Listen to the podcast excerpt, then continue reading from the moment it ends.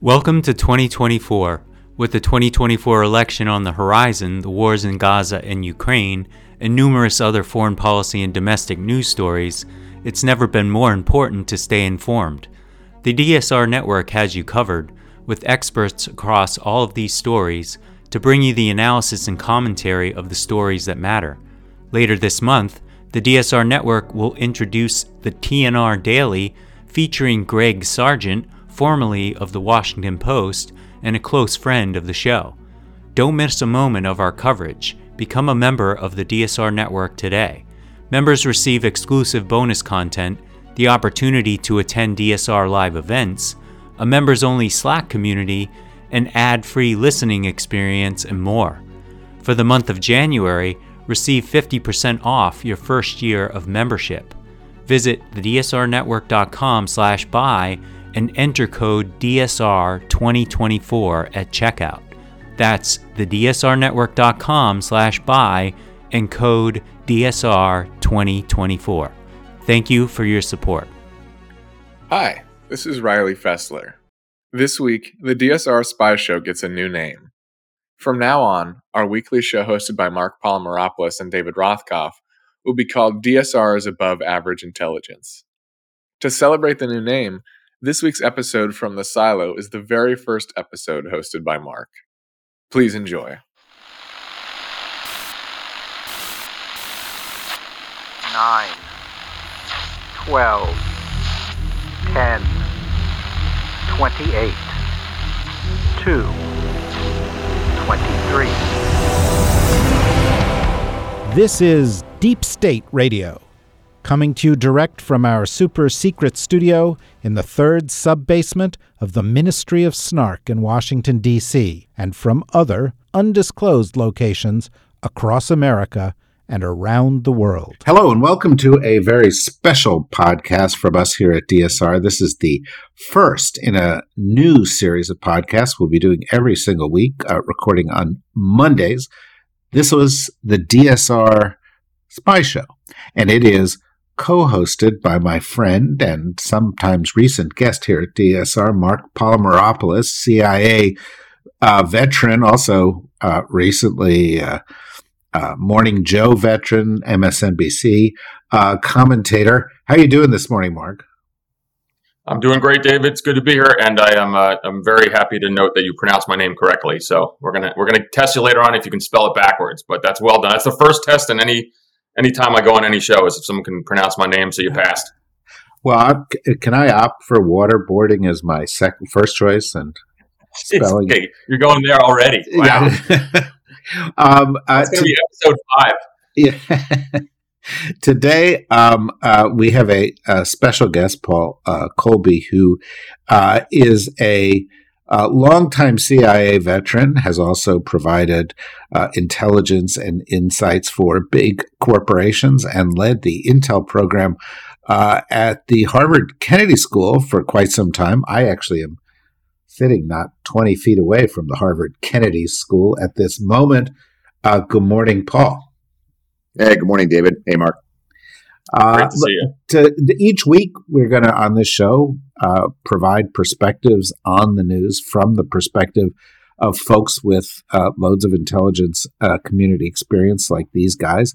Uh, we think it's a critical component of our increasingly well rounded list of uh, expert perspectives and something that we know our um, members and listeners have been uh, wanting for a long, long time. So let me turn it to you, Marc, for the first question to Paul. Sure, and let me let me first say, you know, it's a great honor to have Paul on for a number of reasons. He's one of the most widely respected former intelligence officers, kind of uh, uh amongst this, you know, the crowd we have, um, uh, uh not only in the DC area, but Paul is out in the in the Midwest now. So, uh, tons of respect for him. Um, you know, former station chief, former head of the division that um, that certainly oversaw operations against uh, uh against Russia, and I think that's we're going to focus quite a bit on that today. But most importantly, just the, one of the one of the nicest guys around, which is not always what you get in our old profession. So I will say that that Paul is one of the good guys. Um, but I think that let's let's let's jump off and, and you know talk about some current news uh, uh, on Ukraine, and there was there was a piece in the Washington Post yesterday that kind of caught everyone's surprise, and this was one of the you know the exposés that that came out based on the the DoD leaks. But it was the notion that the head of the Wagner Group, the, the Russian paramilitary group, um, which gets a lot of you know press these days, but the head of it, Yevgeny Prigozhin, has actually been in secret talks with Ukrainian intelligence, and in one instance, according to the Washington Post, offered to provide uh, positions uh, uh, of, of, the Russian military. So this goes, you know, kind of jumping right into where we are in the war in Ukraine. Paul, what do you think of that? Um, I was, you know, my my first inclination is, wow, is that is this is this true? Is it not true? And and then in the back of my mind, I was like, you know, Ukrainian intelligence is pretty damn good, regardless if they're having these kind of back channels. Um, but anyway, your thoughts on the on this this kind of uh, uh, kind of bombshell on, on the on the on the Prigozhin information? Well, Marc, straight straight into a wilderness of mirrors, right? So, I, I mean, f- first point is, is, this accurate or not? Um, very difficult to judge from the outside. Certainly, could be a piece of disinformation designed to undermine or discredit uh, Prigozhin and make the Russians look ridiculous. Um, but as you well know, one of the great advantages of intelligence services is their ability to carry on quiet, under the radar conversations with the fiercest of adversaries. You've been involved in many situations where politically countries were at loggerheads or individuals at loggerheads, but quietly behind the scenes, they're having discussions. Sometimes they're feeling each other out. Sometimes each are trying to gain an advantage. Uh, sometimes um, people are trying to play uh, another service, say, against their own government. So you could easily imagine that Prigozhin is looking for A, perhaps an escape route, uh, B, a way to uh, provide influence of his own on Ukraine's actions or to use Ukraine to undermine his own enemies within Russia. For me, the most fascinating part of it is that it reflects the divisions that I think are becoming increasingly exposed of infighting within the Russian intelligence and military and political circles. Um, now, it's an interesting story in and of itself, which, as you say, raises as many questions as it answers. But it's also an interesting story in the context of the increasingly interesting story of Prigozhin. Because over the course of the past few uh, weeks, he has spoken out against Putin. He has called Putin a grandpa. He he has, you know, condemned Russia for not providing him with sufficient ammunition. He said he's out. Then he said he's back in. Then he said he was out again. Most recently, he said, okay, I'll go in and take Bakhmut, which is essentially at this point, tragically, a big hole in the ground. But then I'll leave it to the, you know, airborne troops to uh, defend what I've taken. Um, what do you what do you what do you make of this kind of contentious relationship between Prigozhin and his former, you know, bestie and sponsor, Putin. I mean, it reminds me of it uh, of a an untrained, unreliable attack dog. So used used for particular situations, quite convenient. Uh, for a long time, Prigozhin. I mean, so let's go back to where we first started hearing the name Prigozhin. It was with the uh, uh Internet Research Agency, um, and the sponsorship of the hacking uh, that that uh, particular outfit did, most notably and notoriously of uh, the Democratic National Committee um, uh, uh, back in 2016 and its efforts to uh, hack into U.S. systems and to affect the 2016 election. But Prigozhin also has been very active in Africa with uh, mercenaries deployed there in Libya, Central African Republic, uh, elsewhere. Um, so he's been a very useful tool uh, for the Russian government.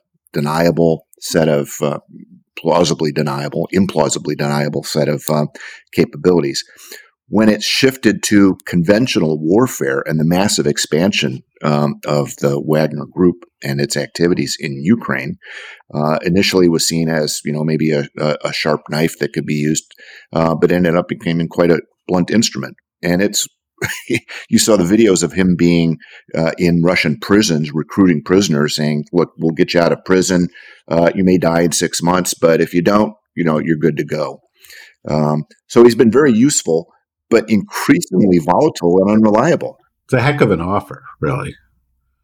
you know, It's remarkable videos of it. You know his his pitch to the to, to the uh, uh, prisoners. So one of the things on this is, you know, why you know does it first of all does this matter in terms of what is what is really uh, the biggest issue at hand now, which is the counteroffensive. You know, I mean, some argue that it has started already, um, that shaping operations, uh, you know, have begun. Um, uh, you know, uh, uh, and and of course, when you talk about David mentioned Bakhmut, um, it's a it's a you know arguably unimportant strategically uh, location, but Ukrainians for some time have really pushed the notion that we're going to bleed the Russians uh, as much as possible there, and and I think one of the things that is that is interesting is that you saw, particularly in the American media, a lot of criticism, and this is you know ostensibly leaks from the administration that this was the wrong strategy the Ukrainians um, uh, were were using, but it turns out it may have been correct. And so, two things on that. One, one, Paul, I think that you know both you and I were case officers for the for the agency, and then also did some time at headquarters. But I always, you know, one of the things that in David and I talking about this show in particular, we're going to have a lot uh, of guests on, um, like yourself, who's in the field. So you actually, you know, have a different view of things. You know, you know, if you were not retired and you know enjoying your uh, your retirement now, you, you know, you could make an argument you would actually be in or around Ukraine. You might be working with our partners there, and, and you know I think their their view of things is always going to be a little bit different than what officials in the National Security Council uh, uh, are thinking, and that's okay. You know, two views are important, um, but I think it's it, it's you know it, it's good to note that uh, the, the view from the field is actually really important. Um, so you know, overall, uh, uh, what's your what's your sense on on the offensive? Um, you know, it, it, has it started? What are the what are the goals? And then most importantly, is is do you dispute the notion that you hear again a lot that you know the administration is going to is going to um, uh, uh, really take a look at whether the Ukrainians are successful or not in terms of future support. That's kind of a, a narrative that's out there as well. That again, from a field person like myself, uh, that that uh, annoys me quite a bit. Um, so, your thoughts? Yeah, well, as you, as you know, Marc, there's there's an awful lot of opinions and an awful lot of uninformed commentary and a lot of armchair experts um, out there. And w- the one phrase that is constantly used in the press, which just drives me out of my mind, is when they describe Bakhmut as strategically unimportant. So in 1863, summer of 1863, nobody had ever heard of Gettysburg. It was not a strategically important location, but it became a fulcrum on which the war turned, right? Because forces concentrated and met there in a decisive battle. Now, is Bakhmut that decisive battle as Gettysburg? That's probably pulling it a little too far, but there's no doubt that it was strategically important for Putin and for Russia um, for lots of reasons. One, the simple amount of forces and the persistence. This fight has been going on for a year in, over over Bakhmut. It's been the most intense warfare, the most concentrated warfare of the entire campaign. Um, and just as uh, before the war, when there were a lot of doubters of Ukraine's capability and its military, and believers that Kiev would fall in three days uh, and that Ukraine wouldn't put up much of a fight. Same is held true with Bakhmut. Lots of, uh, I think, defeatism of saying, oh, and, advice, gratuitous advice to Zelensky pull out, pull back, you can't hold it, it's not important, you're wasting your resources. Well, the resources that got wasted and wasted over and over again were Russians, Russian soldiers, Russian prisoners, Russian ammunition, short supplies. It became a crucible in which uh, tremendous amount of Russian resources, men, and equipment were wasted. Um, and now you see local counteroffensives in and around Bakhmut, which are taking advantage of just what Ukraine wanted to do exhausted, demoralized, badly led troops you know, it, it, just the way Marc framed that question brings one to mind. And um, you talk about armchair experts, and you know that's the role I play on this podcast. You know, John, well, Marc, Marc, Marc, Marc's the guy out there. I've always been the Washington policy guy.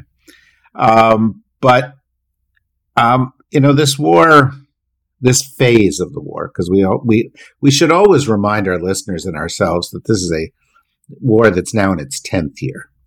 Um, uh, but um, this this phase of the war began with some interesting and unexpected um, um, maneuvers on the uh, intel front, us sharing intel, us making it public, us using intel as a kind of a, a weapon, which I think in general the agency got kudos for, the administration got kudos for. But I think the average listener has to wonder you know, we talk about tanks, we talk about F 16s, we talk about ATACMS. What is the West providing to Ukraine in the way of intel support? Now, obviously, we can't be specific, but it's it's it's. I, I just think it puts it in some context.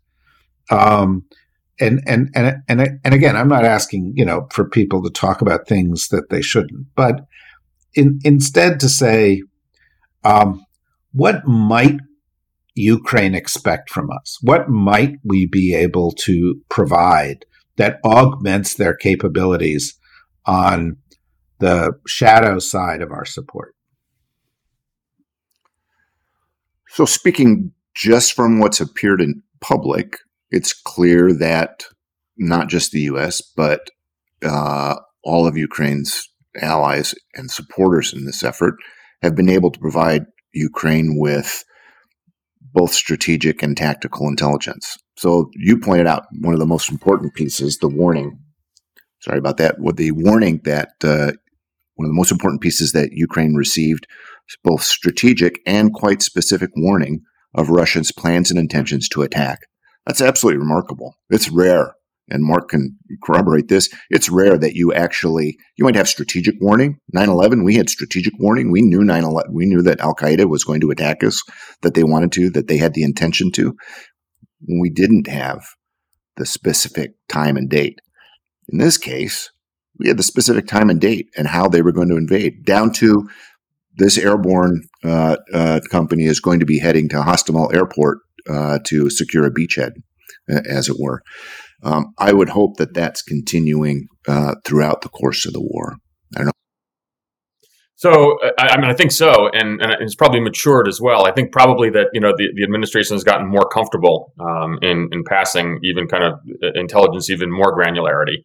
You know, there's been a lot in the press about about you know targeting um, and how deep we are in uh, uh, to that, but there's there's no doubt that um, that the I think the U.S. intelligence community has played a an enormous role now. I mean, you can make you know the, look, U.S. military is not on the ground uh, in in Ukraine, so you know you can you can make the quip, and I've I've said this often. I don't know if it's true or not, but I get a sense it is that you know the combatant command for the United States uh, uh, in this war is Langley is the agency, and and that's something that exactly is in line with President Biden's goals of keeping U.S. boots um, uh, out of Ukraine and and and you know on, on, the issue of uh, especially you know managing that the the the question or the worry about escalation with Russia. But I think going back to to something and, and think back in your career on this, Paul. Um, you know, one of the things that I that I that I always thought was fascinating is on February of last year. You know, when uh, when the Russians it looked like they were going to invade. It's not like Zelensky had to had to call Langley. He had to call CIA headquarters. He actually just had to go down the road to, to the U.S. embassy uh, or to wherever uh, you know, uh, U.S. officials um, had been there for a long time because guess what? And you know, this goes into the notion of what we do uh, in the intelligence community. Um, there was a long-term investment in Ukraine, started back in 2014, eight years, um, uh, or you know, or, or, or plus uh, prior to the invasion. Um, it's the notion of you know what we do and kind of what I call defending forward um, uh, it's investing in partners. And so, you know, the, the, the, the, the intelligence community spent a lot of time and effort in Ukraine um, uh, at, at, a time, you know, when we had uh, a, a, lot of focus on Afghanistan, Iraq, Syria, other places. This was kind of the non-sexy conflict, to use a pretty horrible term for it. But, but boy, it paid off. And so, you know, give a sense of, of in your career and what I call, you know, how, how we put in the plumbing um, overseas for contingencies like this. Um, you know, did you do you agree with that notion in the sense that that Ukraine was was a success story, not just on how we reacted, but the fact that, that we were there for years and years and really invested in those relationships? No, 100% right. This is not an overnight success story. Um, it it does reflect, you know, deep, long engagement um, at many different levels, right? So, uh, you talk about the dime paradigm, where you need both diplomacy, intelligence, military, and economic engagement. Um, and where we fail, it's when those things aren't put together. So intelligence is always an important piece of it. It's never the only piece of it. Um, and uh, U.S. is both, you know, we, we often fall prey to uh, kind of the hubris of thinking that, you know, we're, we're the one key that, that, that makes things work. I, I'd go back and point out, too, that Ukraine has, while their, their military has been extraordinarily capable, resourceful, resilient, and adaptive, um, I would argue that you probably have the same uh, characteristics reflected with the Ukrainian intelligence services. Um, you look at the job that they did have done in um, eh, in uh, uh, preventing sabotage and in shutting down Russian networks, and you know well that the Russians will have for decades worked to deeply penetrate the Ukrainian intelligence services viewed them as, you know, essentially a vassal service in their own mind, in the same way that they viewed the country, um, and viewed it as sort of their wholly owned subsidiary. Um, but it's clear that the uh, Ukraine has um, built a, a uh, strong, resilient, and effective set of their own intelligence capabilities. You know, it's it's interesting just as a as an as, as an observer of these things, and as somebody who's written a little bit about them over time. Um, I, I, personally don't think our response in 2014, when all this started, was very strong. Uh, there was a lot of internal debate about, you know, in fact, I remember one meeting, which I've mentioned before, where somebody came from a meeting, somebody who's now very senior in the government came from a meeting and said, I was just in a debate about whether we should provide them with blankets or meals ready to eat. You know, and it was not, you know, we weren't going to do anything particularly strong. Uh, so we did want to, you know, we we tried to come up with things that weren't that visible, and and there were two things that weren't that visible that we were able to provide them with, and one was training for their military, particularly sort of down the line training, like sergeants and so forth, that broke them out of the Warsaw Pact paradigm and into our own, and the other was intel, and both have proven to be incredibly useful nine years later, right? Both have proven to be incredibly useful by accident. It wasn't the plan, but they they they have they have paid off.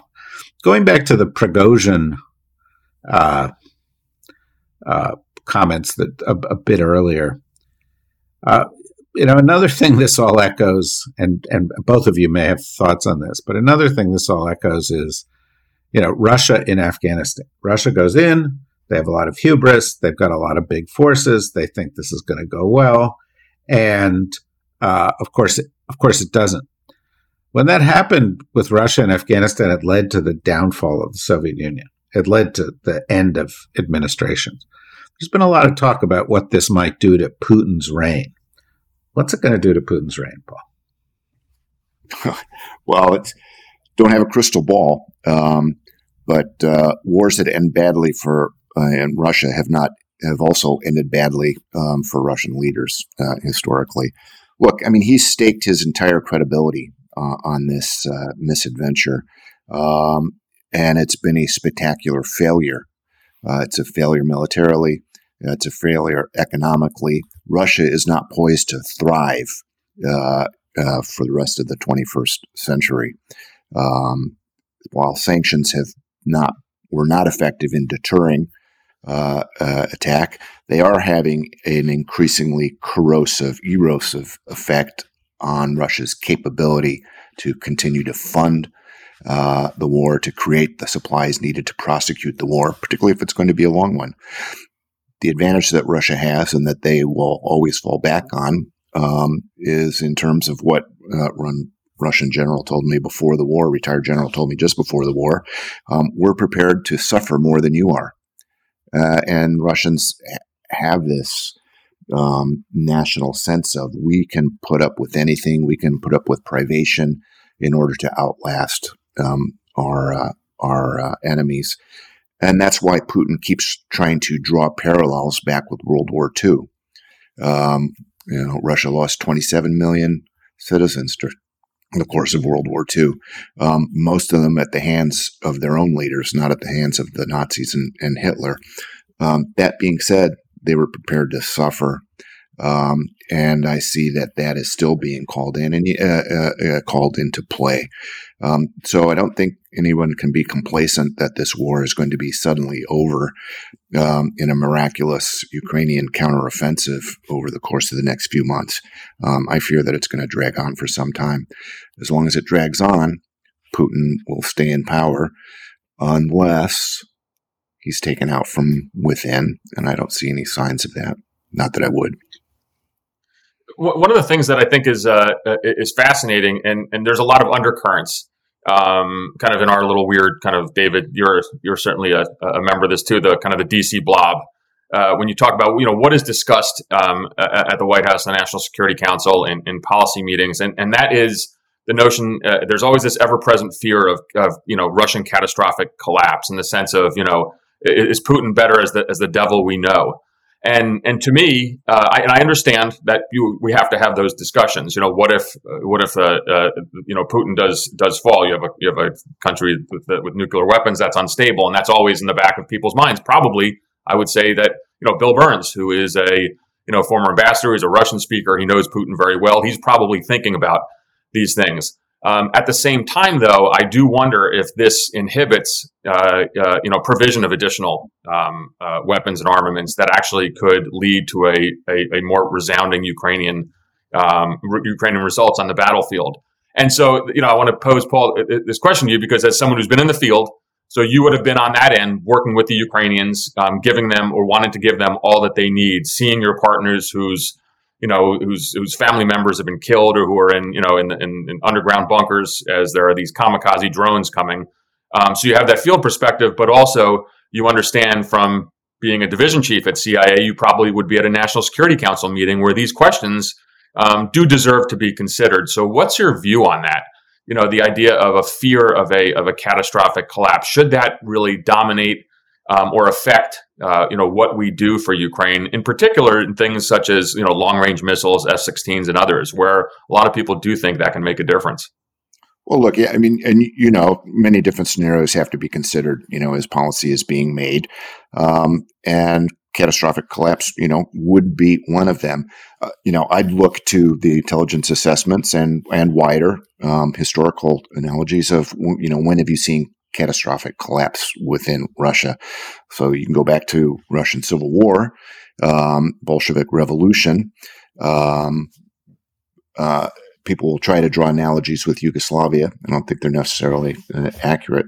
So it's a it's a factor, but I think the what what the question begs is is going back to you know what were the some of the causes of the war, and I and I think there's there's often hear the argument, well, you know, the West is to blame, and many make it. The West was to blame for it because of its actions, uh, because of NATO expansion, because we disrespected Russia, because we tried to hold them down economically. You, you know, in fact, in the course of the 90s, we poured billions of dollars into Russia to try to bolster the economy, to try to help with their disarmament of nuclear and chemical weapons, to pull them close to NATO. They were part of NATO ship partner for, Partners for Peace uh, program.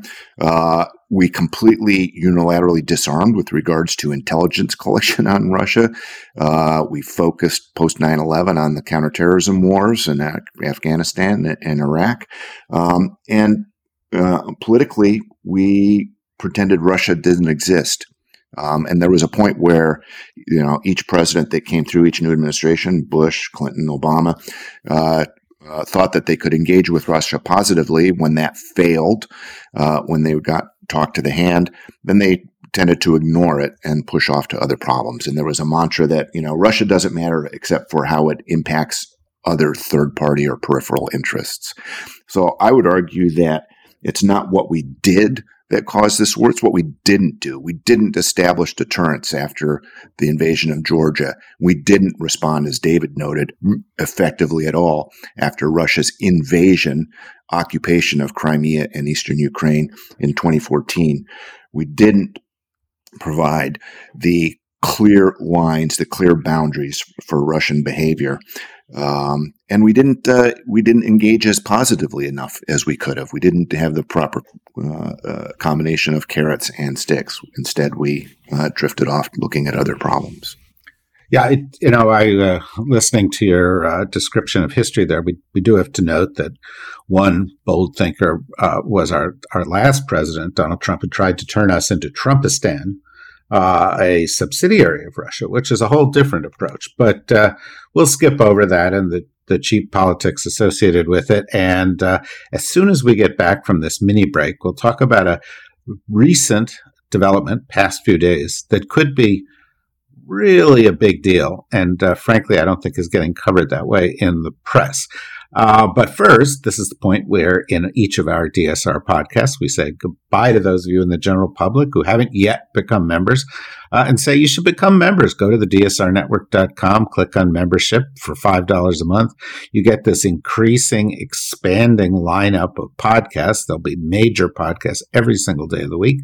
Um, and you'll get to listen to all of them, uh, which you don't if you're not a member. So go do that. And then you'll be able to come back and listen to what is about to follow. For our members, stand by. So the big development that I am referring to, um, uh, Paul, but I'm also interested in your reaction to it, Marc, is the apparent uh, uh, failing health of Lukashenko in Belarus. Um, and I'm interested in this because there is a Belarusian uh, resistance movement that would very eagerly take over uh, if there was a void at the top there.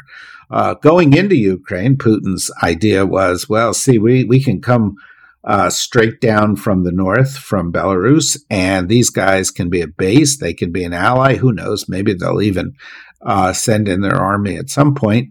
Uh, but now this could be the reverse. If if there is a struggle there, Putin may feel compelled to go in and prop up a regime, which could be a big distraction for him from Ukraine uh, and he all of a sudden is fighting a two front war. What do you think, Paul? well, uh, I mean, the, my brain first goes to what's the cause of his failing health. So, could well be you know traditional you know post-Soviet male lifestyle issues of alcoholism and deprivation, um, which leads to one of the lowest life expectancies on the face of the planet. That's so you don't you don't think but that you don't think Lukashenko has a Peloton at home, and he's like, and, and, if he does, I don't want to see those pictures. Um, no, but you can't exclude, you know, the possibility that his ill health may be induced.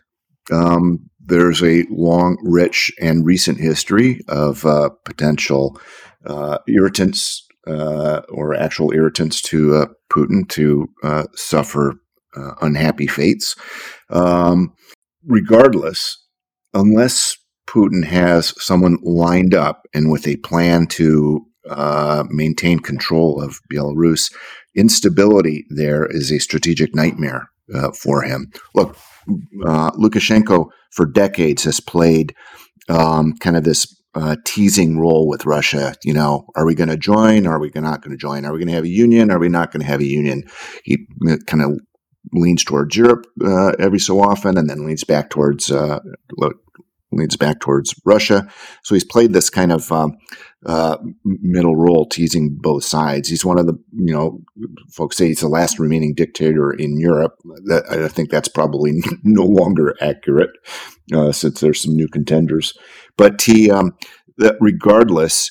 Uh, instability and insecurity in Belarus on Russia's flank is a nightmare for Putin. Look, they've already expanded as a result of the war. They've doubled the size of the NATO um, uh, the NATO border with the accession of Finland. Um, having to deploy resources to keep control there um, will take away from the war. Would take away from the war effort. There is a the only reason Lukashenko stayed in power was because of Russian intervention uh, in the face of massive civil protests. So yeah, it's a it's a, a potential um, a, a, real fly in the ointment for yeah. Putin. Yeah, Marc, they they only have that one T thirty four tank that showed up at the May Day parade. So I love that. And no, so one start. of the things that what, what, what caught my attention yesterday when this was all over social media um, uh, uh was was you know one of course is it true or not uh, number two is you know who did it Uh, uh, but the, the, the the I think the key part in this is that and Ukrainians, and again, I think we we often we give too much credit for the West's support and not enough credit for Ukrainian military and intelligence kind of ingenuity and resolve. But um, if Budanov, the head of you know Ukrainian military intelligence, and Zelensky and others don't see this as an opportunity, um, that's crazy because you know th- there is a sense that that you know uh, Putin and Russia will be distracted if this is true and and you know, this is a time, of course, where you know this this pending offensive is uh, uh, you know is is on our doorstep. This is this is a gift almost um, for the Ukrainians to really take advantage of. Um, so I think that's how they'll they'll see it as well. I hope we don't read about that in future, you know, DoD leaks um, on what the Ukrainians are uh, thinking. But, but, but let me. But, can I just interject and let me ask both sure. you guys? I could imagine in my you know uh, fevered mind um, uh, you know, the the uh, uh, Allen Dulles or uh, Bill Casey's of the past saying, "Hey, this is a real opportunity for the agency to go in and just help things along a little bit." How likely is that?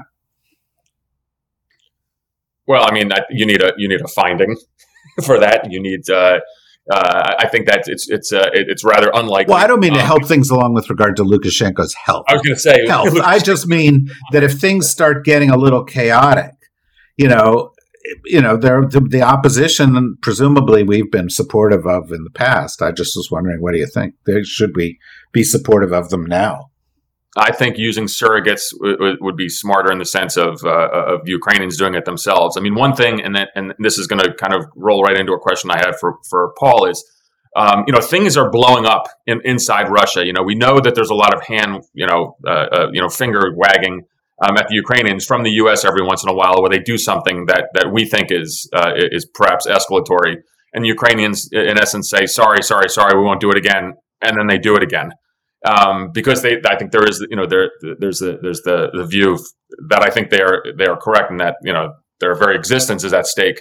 Um, but, but uh, on that note, you know, I wouldn't, I wouldn't put it past um, uh, Ukrainian intelligence to, to be thinking along those lines of how do we kind of stir some foment and unrest in Belarus. One of the things that that you see again prevalent, um, uh, and this is nothing inside information. I certainly have no inside information from from the government on this, but you see it w- reading open source and and all the contacts that we have is that there are partisans inside Russia who are doing things, probably supported by Ukrainian uh, uh, intelligence. And so, so Paul, on that note, um, what do you think of, of, of that kind of tension between the United States and the fear of escalation versus Ukraine? Um, shaping operations, things blowing up uh, uh, uh inside Russia. Are the Ukrainians right to be doing these operations?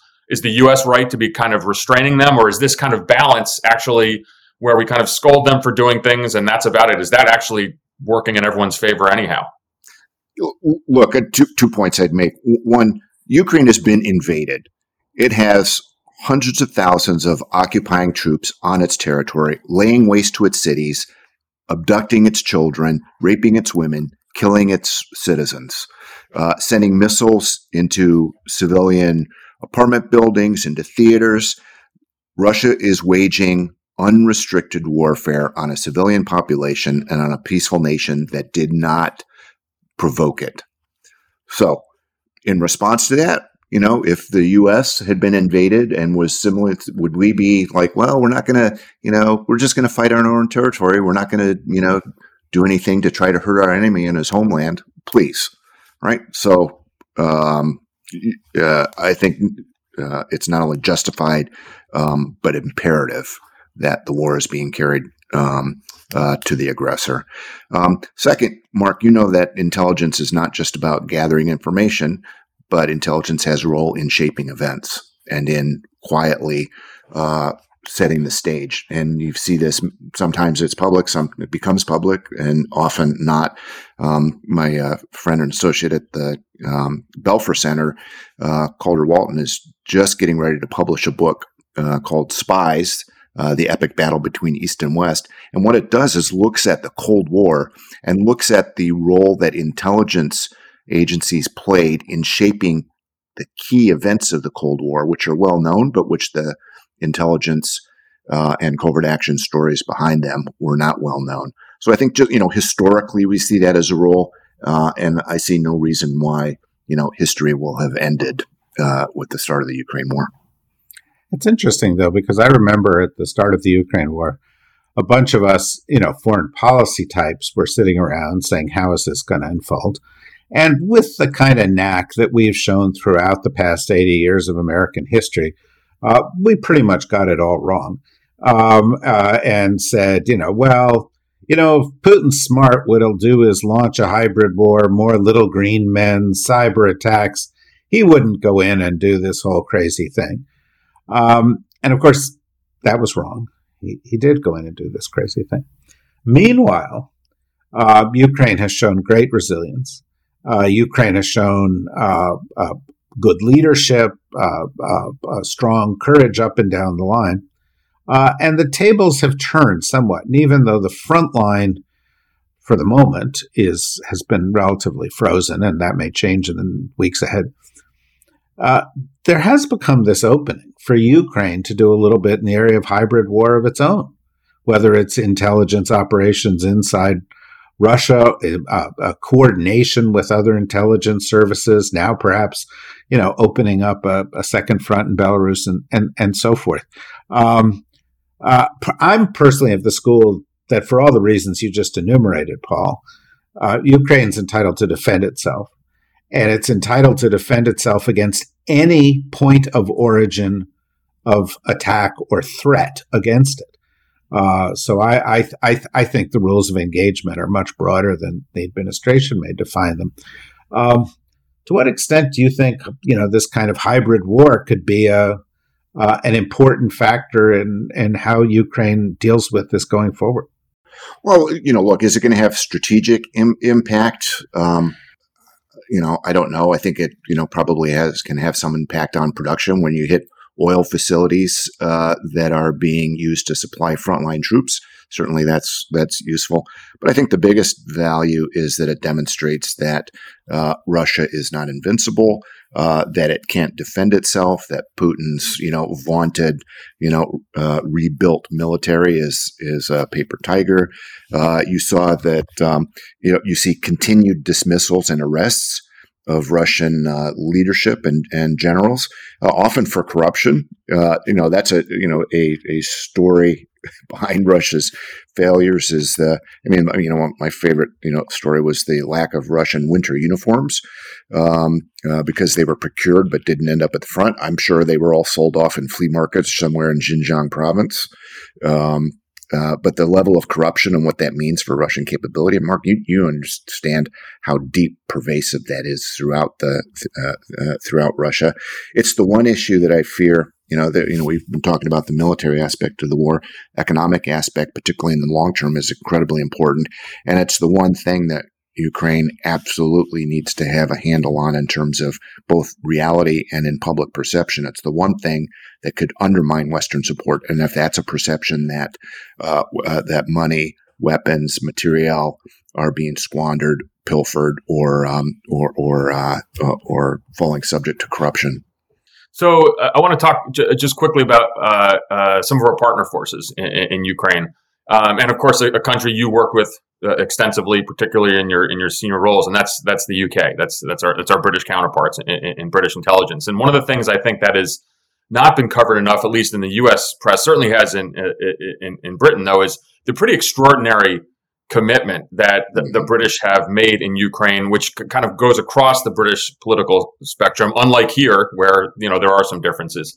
Um, you have British Special Operation Forces actively participating you know, in the fight, unlike in the United States. Um, and and just the recent reports over the last couple of days of uh, of the Storm Shadow, uh, you know, uh, uh you know, long range missile, uh, cruise missile being supplied, which which would be uh, and and actually has been employed apparently over the last um, 24, 48 hours. So tell us a little bit, first of all, about your experience with British intelligence over the years, and, and why you think, or if you think, you know, the you know the the, the British really can make a difference um, as a as a partner for us when when there's been a lot of talk, of course, that the U.S. needs others to step up more. Seems to me the British certainly have, but but your views on this? No, I, I couldn't I couldn't agree more. Look, the, the, the both the British uh, military and its intelligence services have been are a incredibly capable, British military training of Ukrainian forces prior to the war uh, has proven to be extraordinarily important.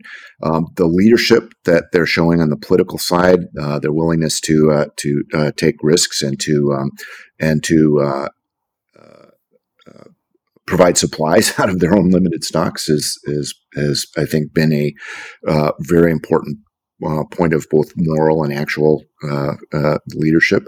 Um, yeah, I, they're they're a uh, there's a reason why there, we have a special relationship. There's a reason why we work together so well and so closely. They bring capabilities, ethos, spirit uh, to their operations, um, which are frankly inspiring. It, it, seems to me they almost have less of a, uh, or they have more of a risk tolerance than we do when it comes to Ukraine. Why? Why do you think that is? Well, I mean, look, they're very they're a very small service. They've got a, a deep, long history. Uh, they're very nimble, um, and they're very action results oriented. So, um, you know, I think it, uh, it, it fits right in their wheelhouse of, of being able to provide a very effective role in this, and they have long engagement in history. Yeah, all those things are certainly true. Uh, I, I, I, have a slight uh, a, a, bit of resentment because I was talking to a very senior U.S. government official the other day about the Storm Shadow missiles, and he said to me, "You know, that reminds me of the Cat Stevens song Moon Shadow," and and frankly, every time I've heard the name Storm Shadow since, that song is running through my head, which I could have done. I, I, I could have done, done without, without that earworm today. Yeah, no, it was really. But otherwise, I think you know that that's the British equivalent of ATACMS, right? That's the yep. British equivalent of the missile we won't provide them with. So, you know, um, and obviously we knew about it, and this was a way to get around that, and it was a it was a positive step. Look, this is a very complicated war. Uh, it is boiled down on the uh, news for people into little sound bites and uh, uh video clips. Uh, understanding it with real depth provides requires historical context uh, and also an understanding of what's going on that may not be visible to cameras. That's why this discussion is so great. That's why it was so great to have you here, Paul. That's why it's so great to do this show with you, Mark. And every week we will bring together uh, folks who can provide us with a picture of the things that cameras can't see. Uh, and I think that's uh, it's really a great addition to what we're doing. So I want to uh, thank you, Paul, for joining us, uh, kicking this off. Hope you will come back and join us again. Marc, I really look forward to this uh, collaboration uh, and uh, to, to, be having these kind of perspectives every week. Um, and to everybody in the audience, thank you for joining us. Tell your friends about this. This is uh, uh, uh, an addition to, you know, there, there's several other podcasts out there that deal with Intel things. our goal is to do what we do, which provides in-depth expert perspectives, but also to try to do it in a way that it's, you know, a little bit interesting, a little bit less boring, and maybe a little bit you know edgier periodically uh, than some of those other pods. And we'll we'll keep trying to do that. So. Thank you, Paul. Thank you, Marc. Thank you, everybody, for listening. Join us again every week um, uh, for this pod and all our others. Uh, for now, bye bye.